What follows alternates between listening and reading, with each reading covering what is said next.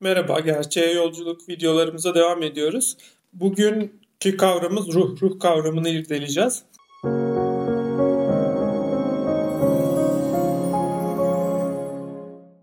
gerçekliği irdeliyorduk. Şu ana kadarki konuları işleyişimizden şunu biliyoruz. Bir bilgi var aslında. İlksiz sonsuz bir bilgi var. Bu bilginin varlığını biz metafizikte biliyoruz. Metafizik alanında irdelemiştik bunu bunun nasıl bir varlığı olduğunu, nasıl bir özü olduğunu ve idealine nasıl ulaştığını irdelemiştik metafizik alanında. Şunu biliyoruz. Bu bilgi var. İlksiz sonsuz bir bilgi ve bu kendini doğada açığa seriyor. O metafizik bilgi ilk kez kendini doğada gösteriyor, görünür kılıyor. Ve sonrasında bu bilgi idealliğine ulaşıyor. Yani doğa onun için yeterli değil. O bilginin kendini doğada sergilemesi yeterli değil. Çünkü doğa dışsal bir varlık. Yani doğada her şey birbirinin dışında. Doğa anlamsız, doğa değersiz aslında. Ee, yani doğa aslında sadece bir gösteri yani bir e, çeşitlilikler çokluluğu, bir şov, bir gösteri ve doğa aslında o bilgi için yeterli değil. O metafizik bilgi için doğa yeterli değil idealliğine ulaşması gerekiyor ve bu idealliğini sergilemesi de gerekiyor. Bunu biliyoruz ki insan da yapıyordu. Bu yüzden insanlık konusu gerçekliğin idealliği aslında. Bu insanlığı irdelerken, insanı anlamaya çalışırken de ilk bakmamız gereken şey insan ruhu. Ruh nasıl doğdu, nasıl oluştu, nedir? Bunları bir incelememiz gerekiyor.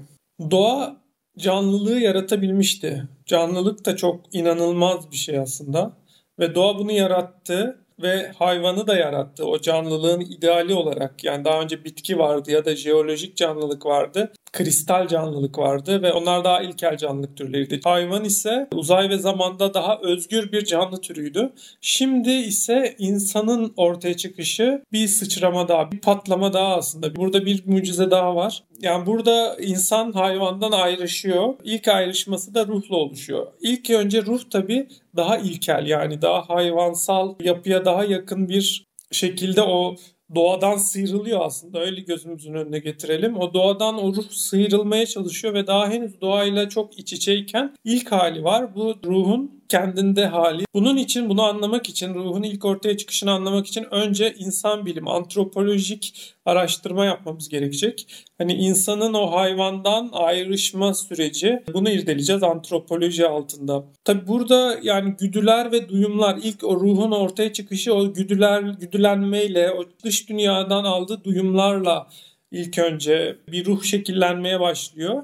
Daha sonrasında belli tepki kalıpları ve belli alışkanlıklar üretmeye başlıyor. Ve en sonunda da ruh ortaya çıkıyor. Ruhun ortaya çıkışından sonra bu kendinde haliydi. Ruhun ilk ilkel aşaması bunlar. Daha sonra ruhu görünebilen fiiliyata çıkmış ruhu da bilinç kavramıyla irdeliyoruz. Yani bilinç artık o ruhun o ilkel aşamasının sadece var olduğu aşamanın bir ötesine geçiş ve kendini sergilediği, fiiliyata döktüğü aşama oluyor. Artık bilinç aşamasında o antropolojik o güdüler, algılar, o hayvani etkileşimler bir üst aşamaya ulaşıyor. Yani artık orada güdü ve duyumlardan değil algıdan bahsedebiliyoruz. Artık alıyoruz o dışarıdaki o tepkiyi, o duyumu alıyoruz ve bunları artık işliyoruz. Bilinç bunları işlemeye başlıyor. Bu bir sonraki aşama ve bunları işlemek bir zeka gerektiriyor ve aslında bilincin ilk aşamasında da bu algılar ve zeka kavramını anlamamız gerekecek. Bunu irdeleyeceğiz. Yani bilincin ilk aşaması o nesneyi, dış dünyayı sadece duymak değil, zekamızla işlemek, kendimizi artık almak.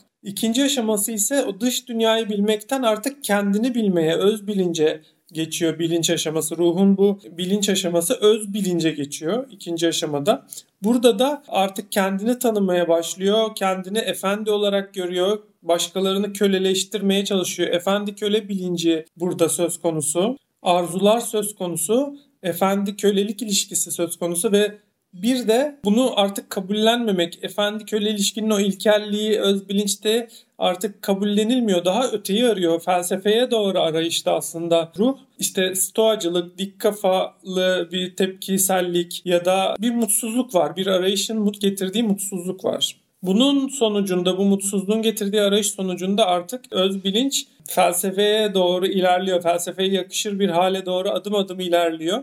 Ve burada artık akılcı gözlem, ve aklı kullanma aşamasına geçiyor öz bilincin ikinci aşaması. Ruh önce vardı, antropolojik olarak duyumlarla vardı, tepkiler hayvani bir şekilde vardı. Daha sonra öz bilinç kazandı ve bu ikisinin birleşimi, varlığının ve öz bilincinin birleşimiyle ruh bir sonraki aşamasına ilerledi kuramsal olarak kendini ve çevresini anlamaya çalıştı. Tabii bunu ilk önce kuramsal olarak algıladı ama bu yetmedi ve kendi kuramsal algısını eyleme dökmeye başladı. Eylemci bir bilinç haline geldi. Bu sayede de hem kuramsal bilgisi hem de bunu eyleme dökerek ruh özgürlüğüne kavuşmuş oluyor. Ruhun idealliği ruh bilimi altında irdeleyeceğimiz bir kavram aslında. Özetlemek gerekirse önce nesneyi bilmeye başlayan o hayvani ruh daha sonrasında kendini bilmeye, öz bilinçle kendini bilmeye başladı. Şimdi ise yaşayan bir bilinç oldu. O fiiliyatta yaşayan bir bilince dönüştü ruh bilim alanında. İnsanın kendinde hali ruh kavramı altında irdeleyeceğiz dedik. Bunun alt başlıklarını verdik. Bunların hepsini ileride videolarla irdeleyeceğiz daha detaylı olarak. Daha sonra insan ruhunun ortaya çıkışından sonra artık bu ruhunu fiiliyata dökme aşaması, fiiliyatta var etme aşaması irade aşamasıdır. İnsanın iradesinin aşamasıdır. İrade nedir kavramını irdeleyeceğiz. En sonunda da değer nedir? İnsanın o aradığı o değer, o anlam nedir? İnsanın idealliği aslında o değerde ve anlamda. Son videomuzda da bunu işleyeceğiz. Bu arada siz de aşağıda linkini vermiş olduğum felsefe ansiklopedisi şeması üzerinden ele aldığımız kavramların yerlerini ve birbirleriyle ilişkilerini inceleyebilirsiniz. Unutmayın bu şema bizi gerçeğe ulaştırabilecek yegane yoldur. Videolarımı beğendiyseniz felsefenin daha fazla insana ulaşabilmesi için onları sosyal medyanızda paylaşarak bana destek olabilirsiniz.